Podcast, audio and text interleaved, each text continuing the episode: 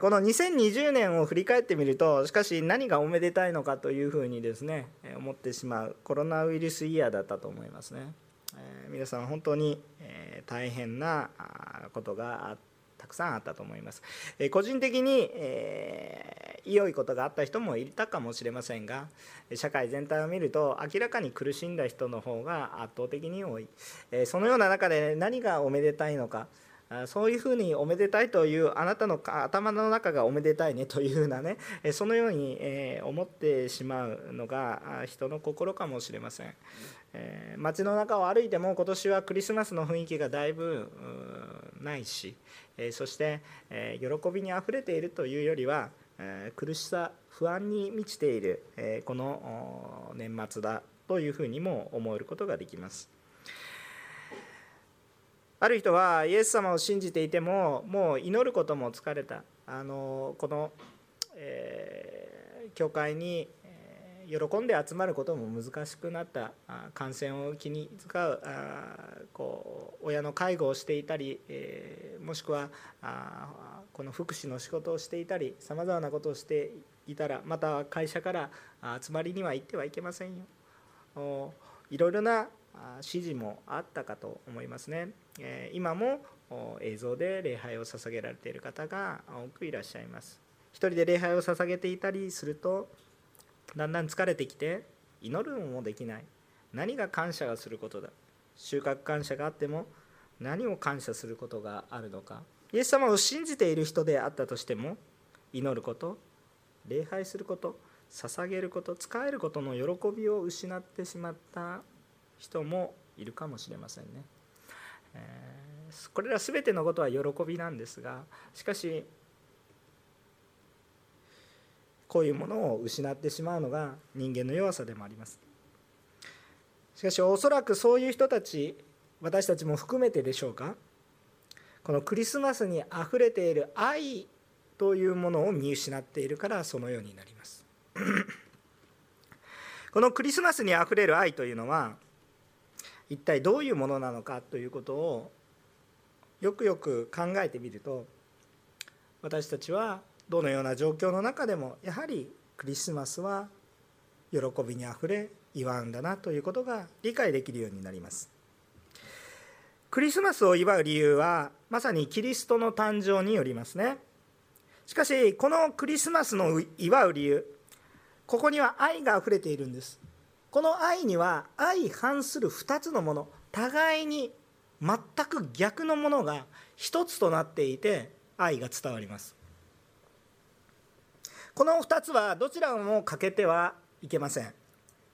2つが1つとなって愛として伝わります。この2つは一体何かいろんな表現の仕方ができます。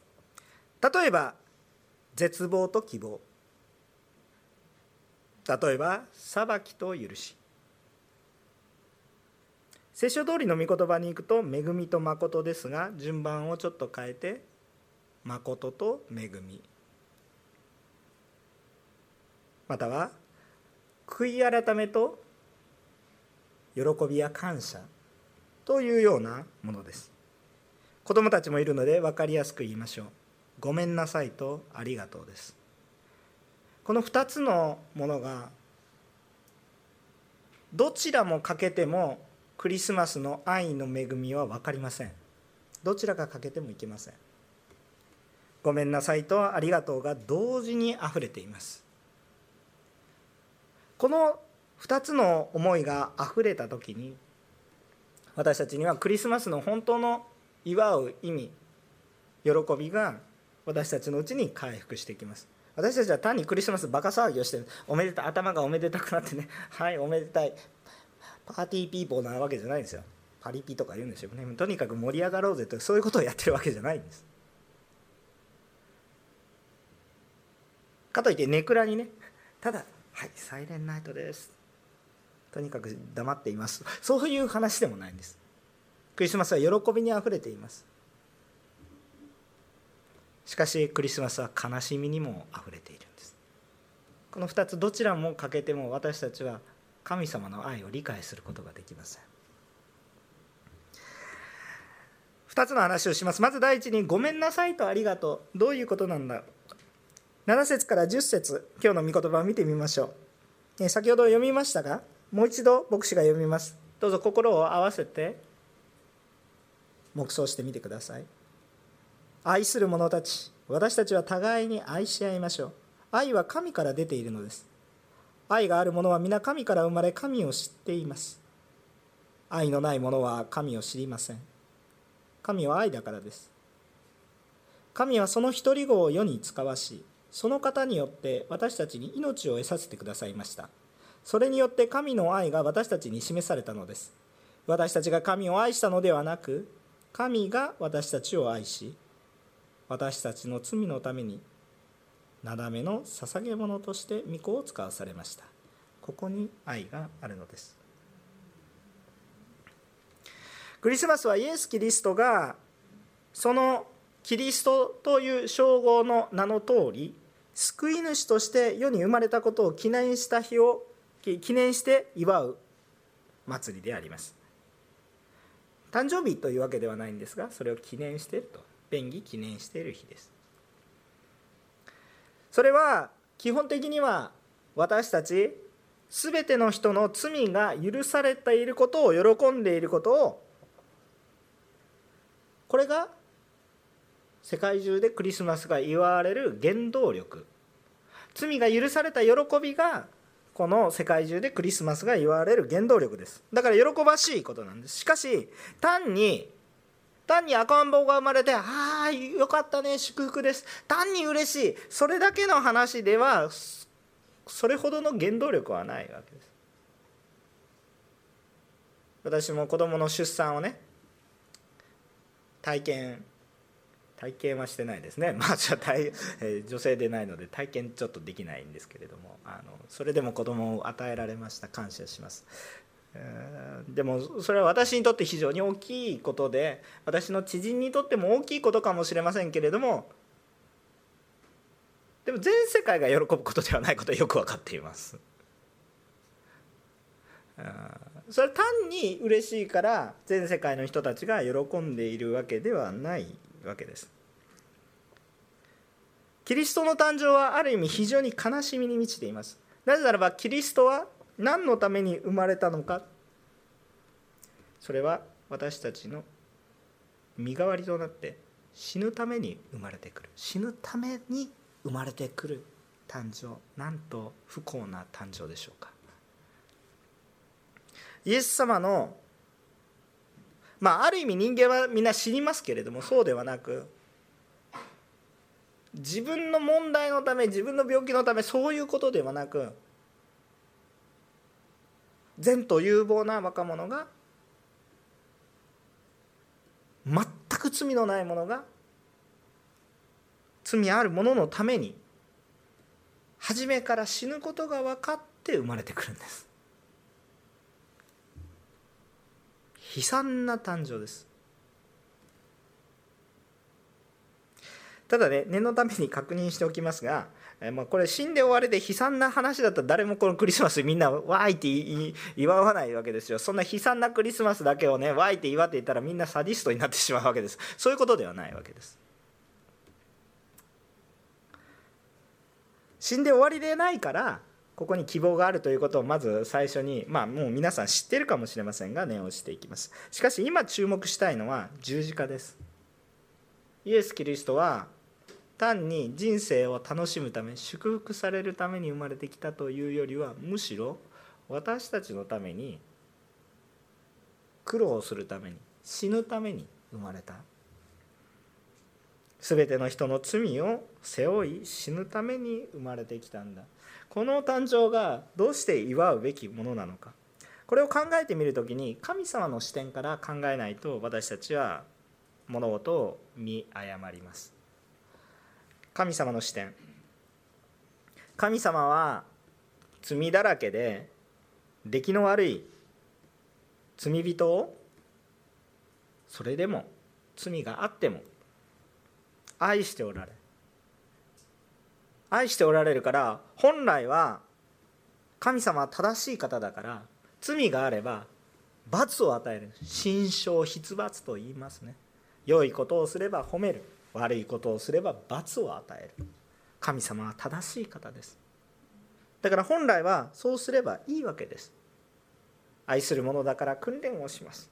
そのようにして間違ったことはパチッ。それはダメだ。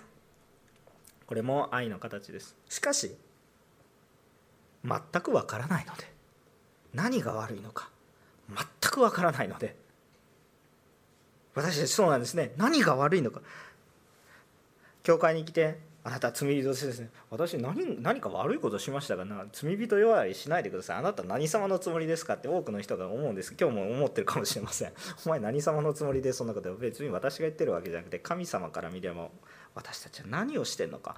分からん。さっきねあの青年たちが中高生たちがねなんかバシーとか言って蹴られて何をしてんのか分からないです。まあそういうふうに本当に何が悪いのか分かってない。私たち人生で罪が何が罪なのかも分からず罪を犯している。最も罪深いものであります。本来ならば罰を与えて裁けばいいんですけどじゃあここに不都合が生じます。何が生じるか。裁くとその裁きが正当に下ると死という報いを受けます。しかし神様は罪人でさえも愛されたのでこの罪人が死ぬことが耐えられない。しかしそこにある罪を見逃せば不正を行うことになります。それは裁判官が罪があるのに罪を裁かないとと同じ。それを見逃したら裁判官の罪になります。つまり神様は正しい方ですから罪を見逃すことはできない。罪は裁かなければならない。しかし罪を裁くと人が死んでしまう。でもこの人は死んではいけない。だからどうするんですか？自分自身が神ご自身が人の姿をとり死なれる。つまり罪の裁きは完全に下されるけれどもあなたには下さない。私が背負う。その代わりあなたが生きなさい。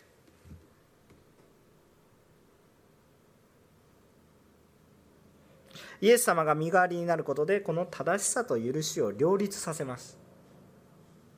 なんでわざわざ神様死なないといけなかったんですか？そうしないと私たちの罪の裁きが完成しないからです。罪の許しも完成しないからです。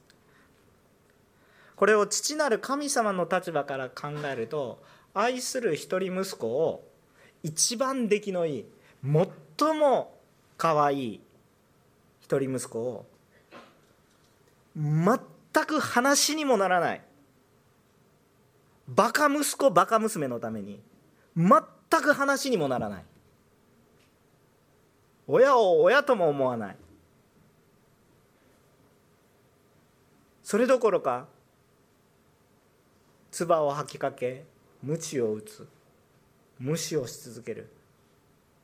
そういう子のために一番大切な子をそのバカ息子やバカ娘を救うためにお前死んでくれるかという話。そのその思いにその一番愛する息子も同じ思いで私もお父さんと同じ思いですと言って十字架にかかるようなものであります。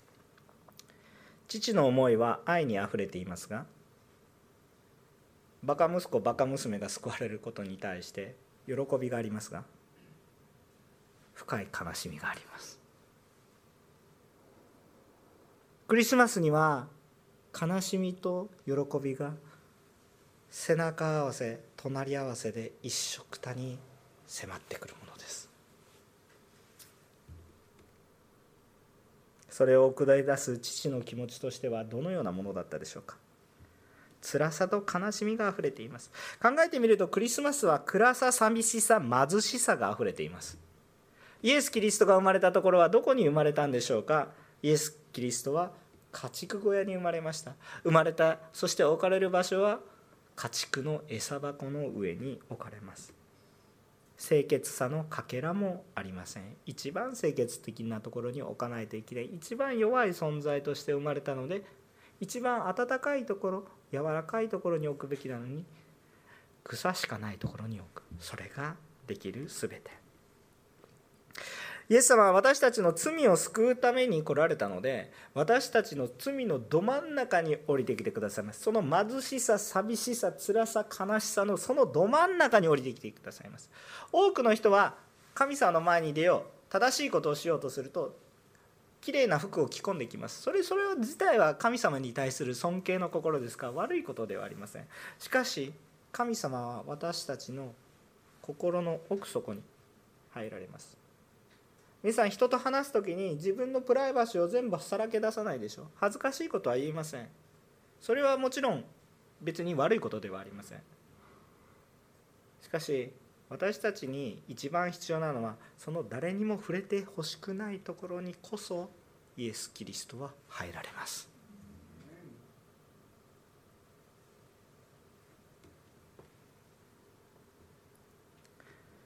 なんでこのようなことをするんでしょうか？その結果が他には変えられない尊い。それは一体何か？あなたの霊的な命なんです。生きている目的何のために生き？どのように生きているのかっていうのがはっきりする。他には絶対に変えられない。私の命の意味が本当に分かる。その誰にも何にも変え難い。イエス様が十字架にかかる価値がある。それほどに私たち一人一人の命には重みがある。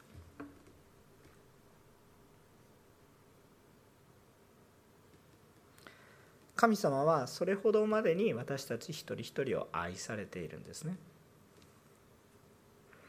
この神様の苦しみにあふれた愛を与えてまでも私たちを救おうとされていることを知った時に私たちがいいですか？知った時に感じた時に触れた時にそれを思った時に初めて私たちの中にごめんなさいが起こるんです。知らなかった。では済まされないんだけれどもけれどもイエス様が十字架によって済ませてくださったのでもうどうすることもできない。ごめんなさい。悔い改めがあふれてくるんです。でもこの神様の苦しみ辛さ悲しみを知らないでいくら「愛愛愛」って言われたって分かんないんです。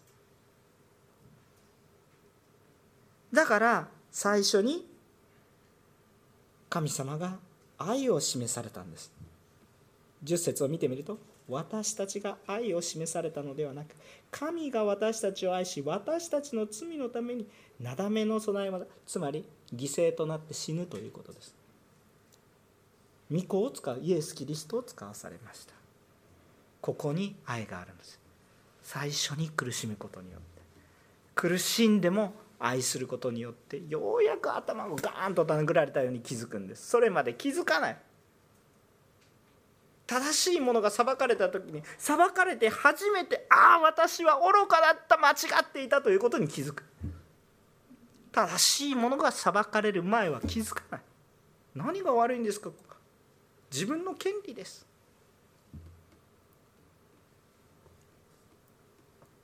しかし本当に正しい方が裁かれた時に自分たちは何か間違ってるおかしいこの世の中ということに気づいた時に私たちの人生が変わり始めます。愛に触れた時に。正しいものの苦しみに正しいものの悲しみに触れた時に私たちの人生が変わり始めます。それは愛に触れたんです。その悲しみ辛さはなんと自分の悲しみ自分の辛さのための悲しみと辛さ。しかしねイエス様は死で終わるのではなく復活されます。死を打ち破って復活されたことが聖書に記録されておりそれを証しする多くの弟子たちがいてそれを信じてきました。私たちもそれを信じます。ですから死を打ち破っているのでこのこれはね悲しみのストーリーでは終わらないです。これは喜びのストーリーとなります。だからこのキリストは私たちの罪のために死なれて私たちを死ぬべき私たちが生かされましたがキリストご自身も死んで終わりではなく復活されて我がうちに私たちの中におられるので私たちのうちにはああ生きて生きるもの。皆さん生きていても死んでるような人生何を求めて生きてるんですかね皆さん。富ですか？株価がポンと下がったら皆さん富はポンと吹っ飛びますよ。今年体験した人いるんじゃないですか？そこにあなたの命はないです。もしそれが私の命だと思っている人がいるならばそれが取り去られた瞬間に私は生きる道がなくなったと思うでしょう。そんなことはないんです。そんなことはない。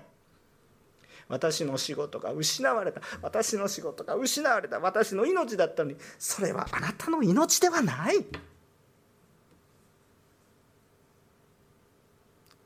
と大切なものです命と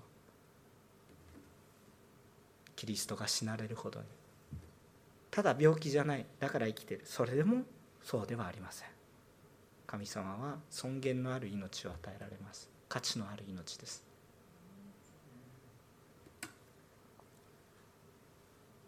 ちゃんと命の大切さ生きている価値。神が私たちのために死ぬほどのその命の価値。何のために生き何を求めるのか。目的を間違ってはいけないっていうメッセージもしたことありますけれどね。求めるもの間違っちゃいけないっていうメッセージもしましたけれど。どうぞ神様が私たちのために悲しみと喜びの塊のようなこの愛をパーンと与えてくださっているっていうことをねぜひ体験してください。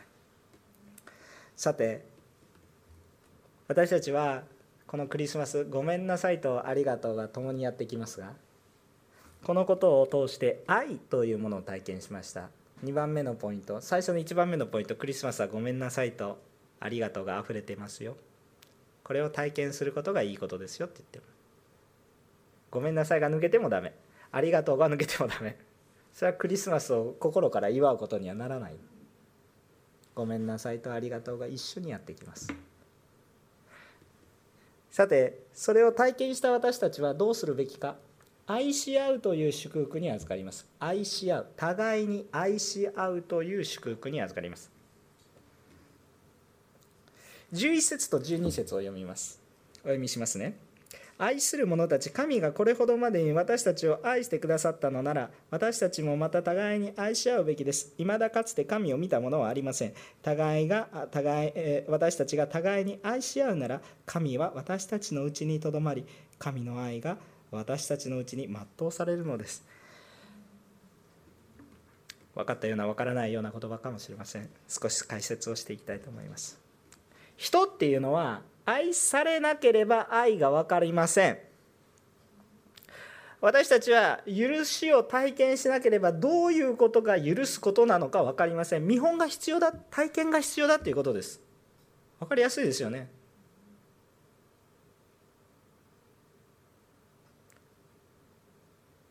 皆さん食べたことのないものを食べたいと思いますか？思わないでしょ？何かどこか南米のなんとかとかいうわけのわからないもの食べたいですかって言われて食べたいと思いますかで、まあ、好奇心で食べてみたいとは思いますけど下手に食べるとちょっと大変なことになるとかでいろいろそういうことはあるかもしれないもともとねやっぱ食べたことのあることものを食べたいと思ったりしますね。しかしだからそれとちょっと似てるような形で愛されなければどう愛していいかわからない。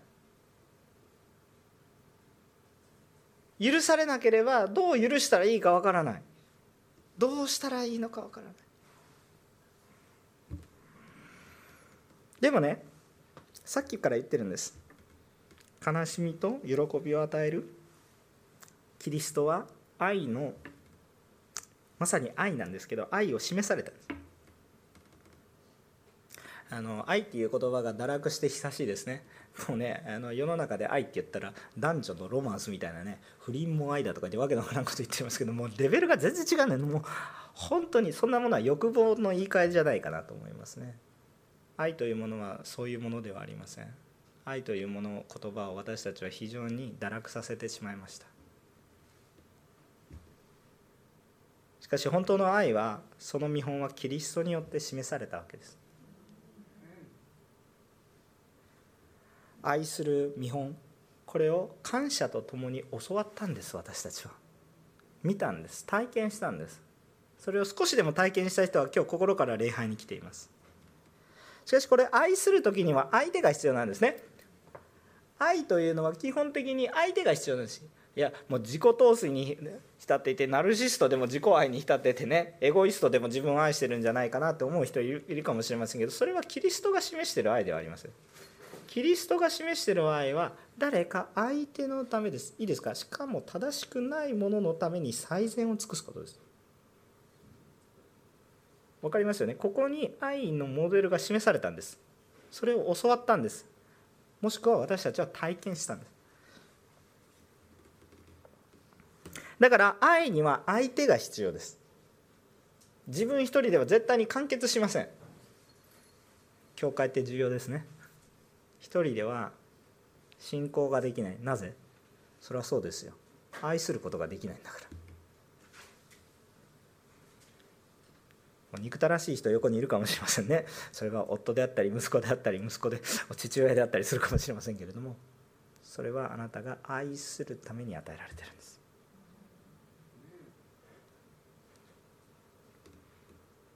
その相手は別に正しい人か正しくない人か関係ありません。あなたが愛するために与えられてるんです。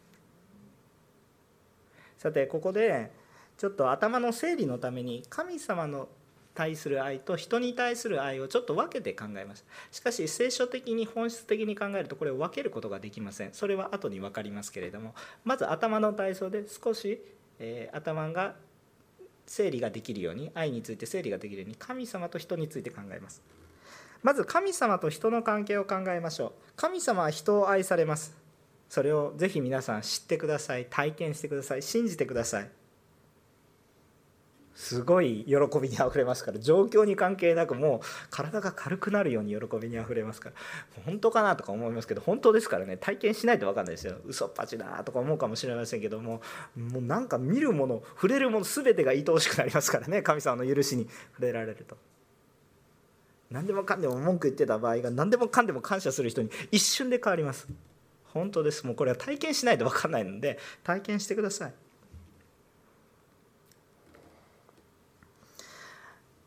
でもねそのようにして愛されたわけなんです。だから主は私たちの罪を許し慰めそして私たちを回復させます。いろんな問題。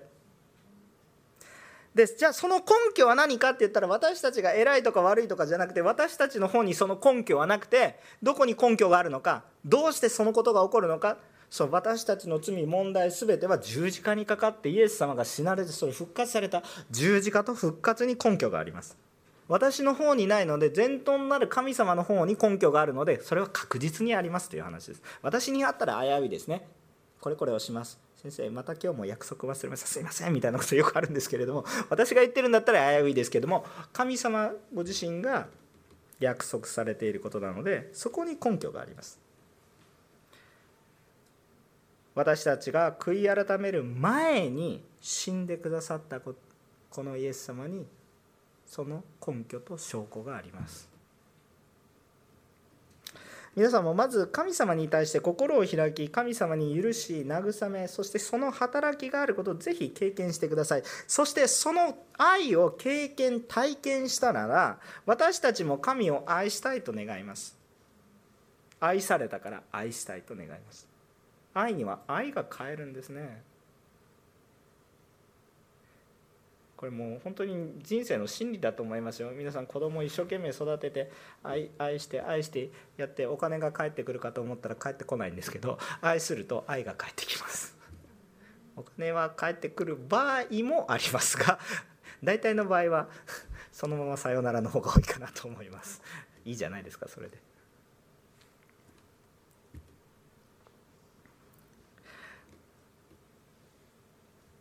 でもね神様を愛する時私たちは神様を愛したいなと思うように思います。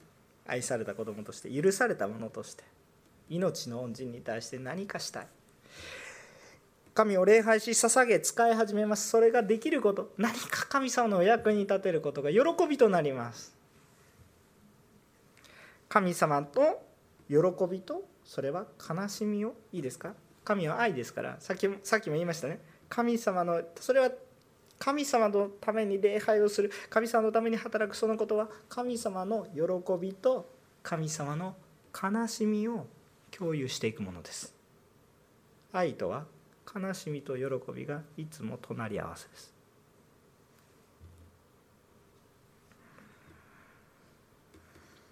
でもねいきなり神様神様って言われたって分かんないんですよ。どうやって神様のように目に見えないですよ。触れることもできないんですよ。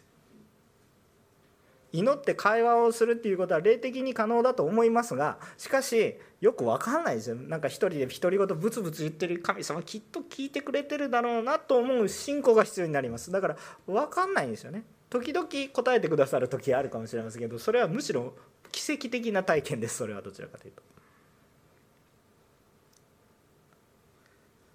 目に見えないのにどのようにして理解するどのようにして主を感じるんでしょうか。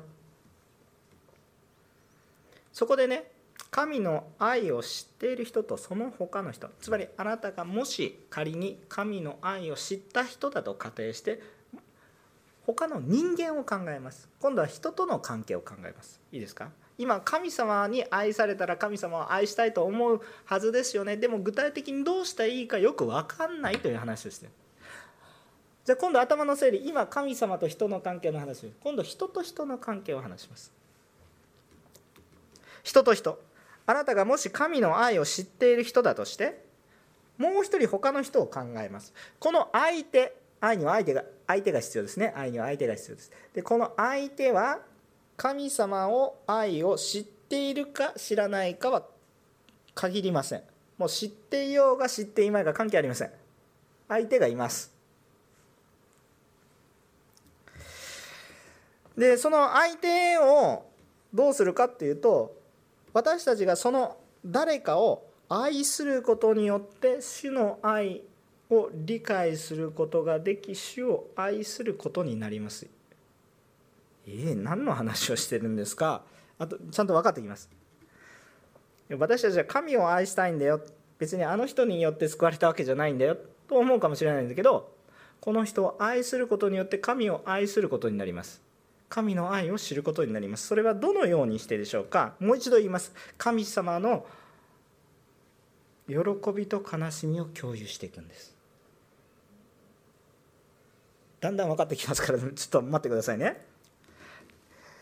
私たちの愛の手本はイエス・キリストです。イエス様は私たちの罪のために死なれたわけです。そのことによって神様の愛が分かりました。つまりその人が正しいから愛するのではなく正しくなくてもまず愛を注ぐ。それはどのようにしてなのか安全地帯にいるわけではなく危険に飛び込みます。犠牲を払って使え愛するということです。苦労しなさいということです。愛の見本はイエス様です。その手本の愛を示されたイエス様はその一生が苦しみにあふれています。しかし同時に慰めを与えます。罪人のために犠牲を払います。しかしそれと同時に神の喜ばれる喜びを共に喜びます。愛する人神の愛を知って愛する人はこの愛するという行動の中に必ず労苦を伴います。苦しいなと思うんです。楽をして愛せるなんていうのは愛ではありません。それはまあ欲望に近いかなと思います。愛は得たい得たいと思うものではなく与えたいと思うもの。命を与えたいと思われたイエス様が見本だからです。イエス様は私たちから搾取しようとしてましたか？お前たくさん献金をしろ。お前こうやって私に使いなさい。なら救ってやると言いましたか？言ったらそうやったらいいんですけど。言わないでしょ？罪人のために死ぬんです愛は受けようとするものではなく与えようとするものです。苦労しますよ。苦労します。もう一回言いますが愛は悲しみと喜びを共有します。私たちが愛する時に苦労をするんです。しかしその苦労はイエス様あなたはこんなふうにして私を愛されたんですね。あなたはこの苦しみよりもはるかに超えて私を愛されたんですね。私たちが愛することの難しさを体験すればするたびに神様が私を愛してくださった愛の大きさを体験していってるんです。神様からの私たちが横の人を愛するたびに苦労するたびに私は神様からの愛を体験して意味が分かりますか？これ。あなたが苦労しているんじゃなくてイエス様の苦労この人を神様が愛されているこの人を愛される苦労は本当に大きいなと思うともに私も同じように死を苦労して今も忍耐を持って私も愛してくださってるんですね。私はこんなちっぽけな苦労でもすぐ愛せなくなるのにあなたの愛はどれほど大きいでしょうか？それを体験するんです。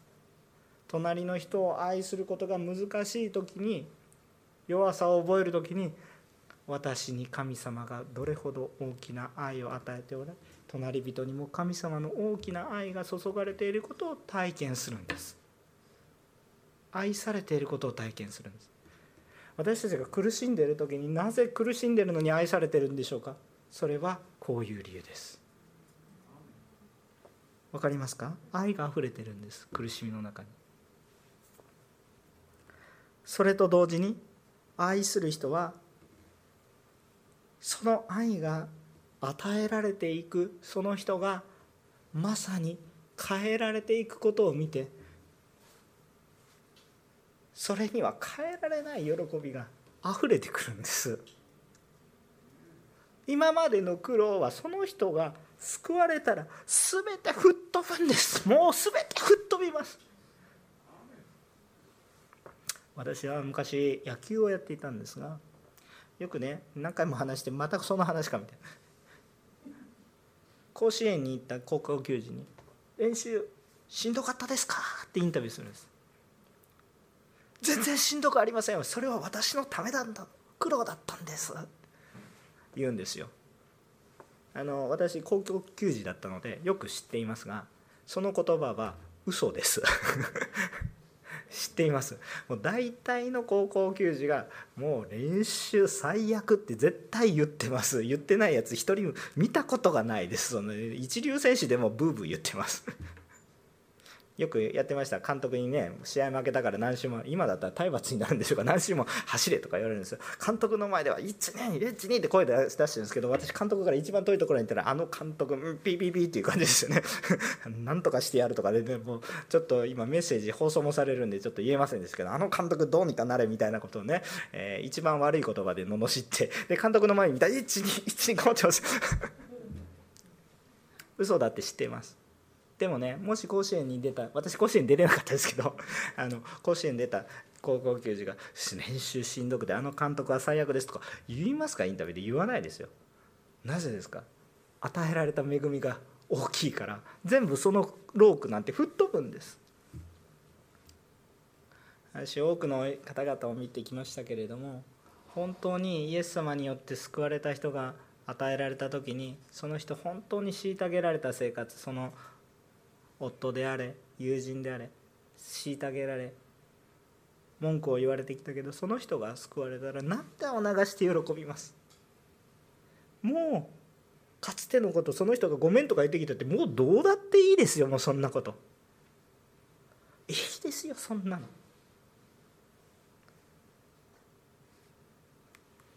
悲しみの数だけ喜びとなります。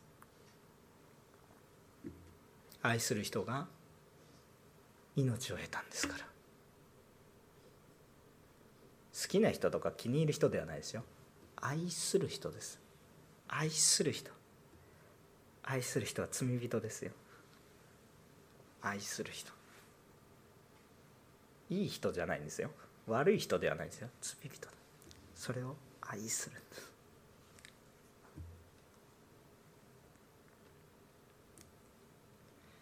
マタイの福音書の25章の40節にはこういう御言葉が書かれてあるんですね。マタイの福音書の25節の40節にはこういう御言葉が書かれてあります。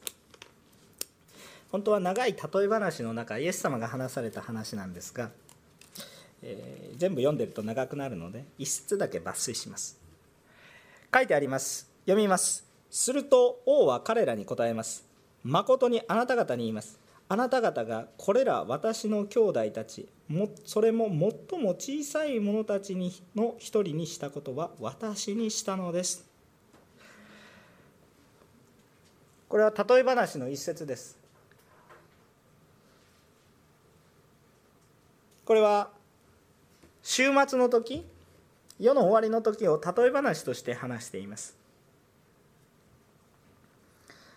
それは王様がある者たちを仕分けると言っています。あなたは私の愛したもの。あなたは私を愛さなかったものと仕分けられる時が来るというふうに言われました。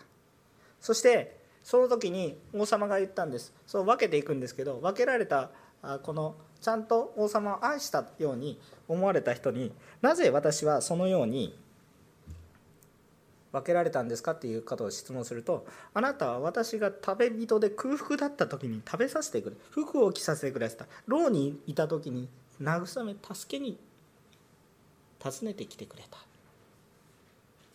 でもね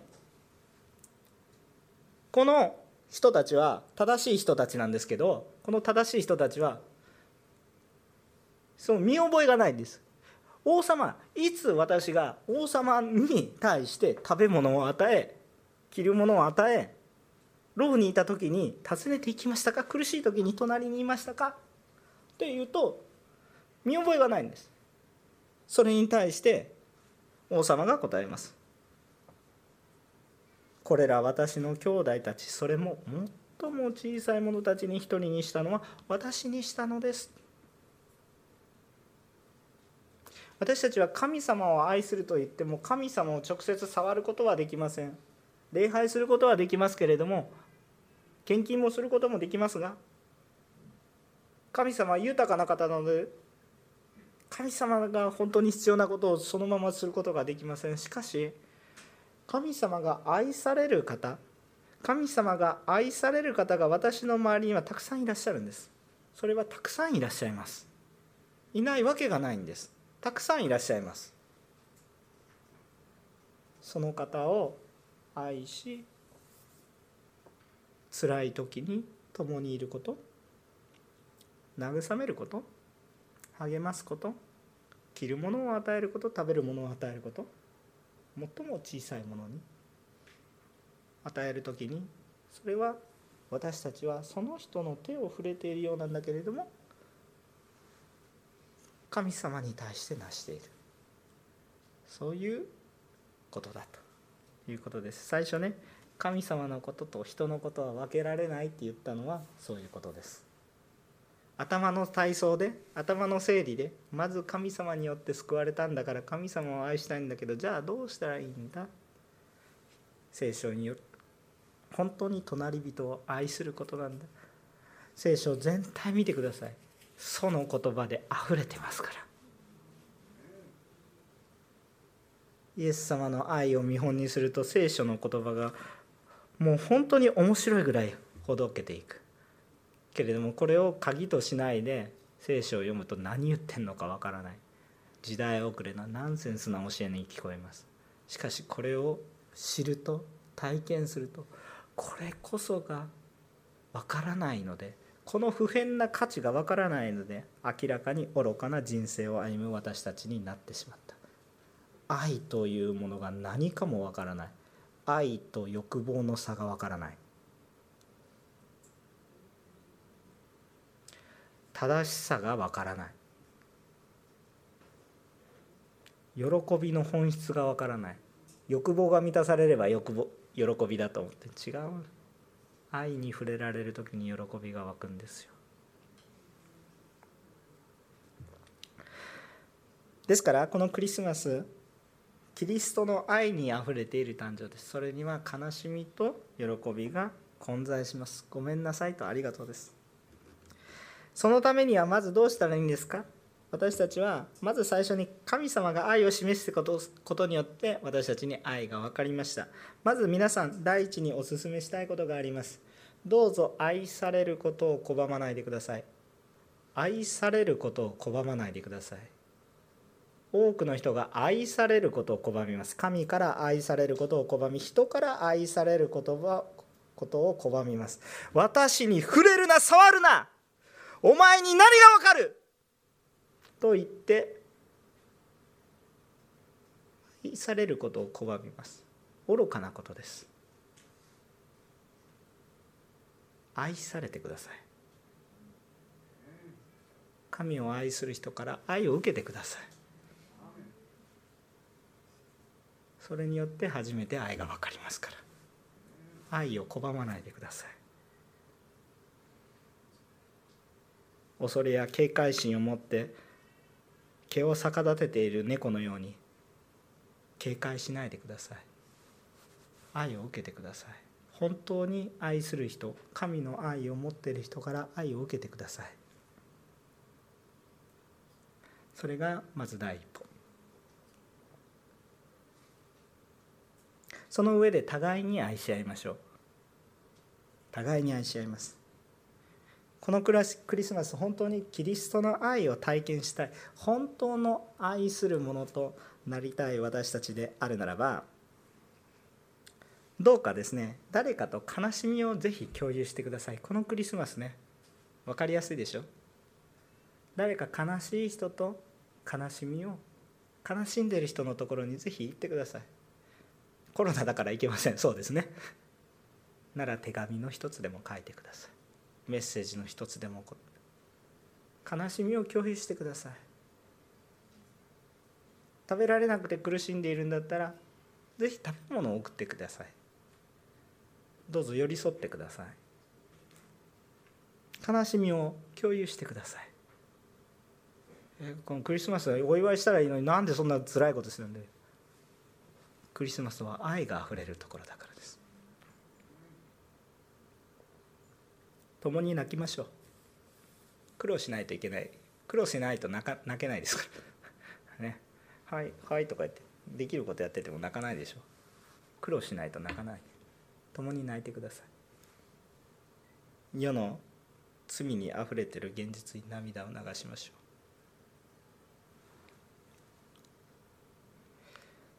う。もう一つアドバイスがあります。このクリスマスはどうか誰かと喜びを共にしてください。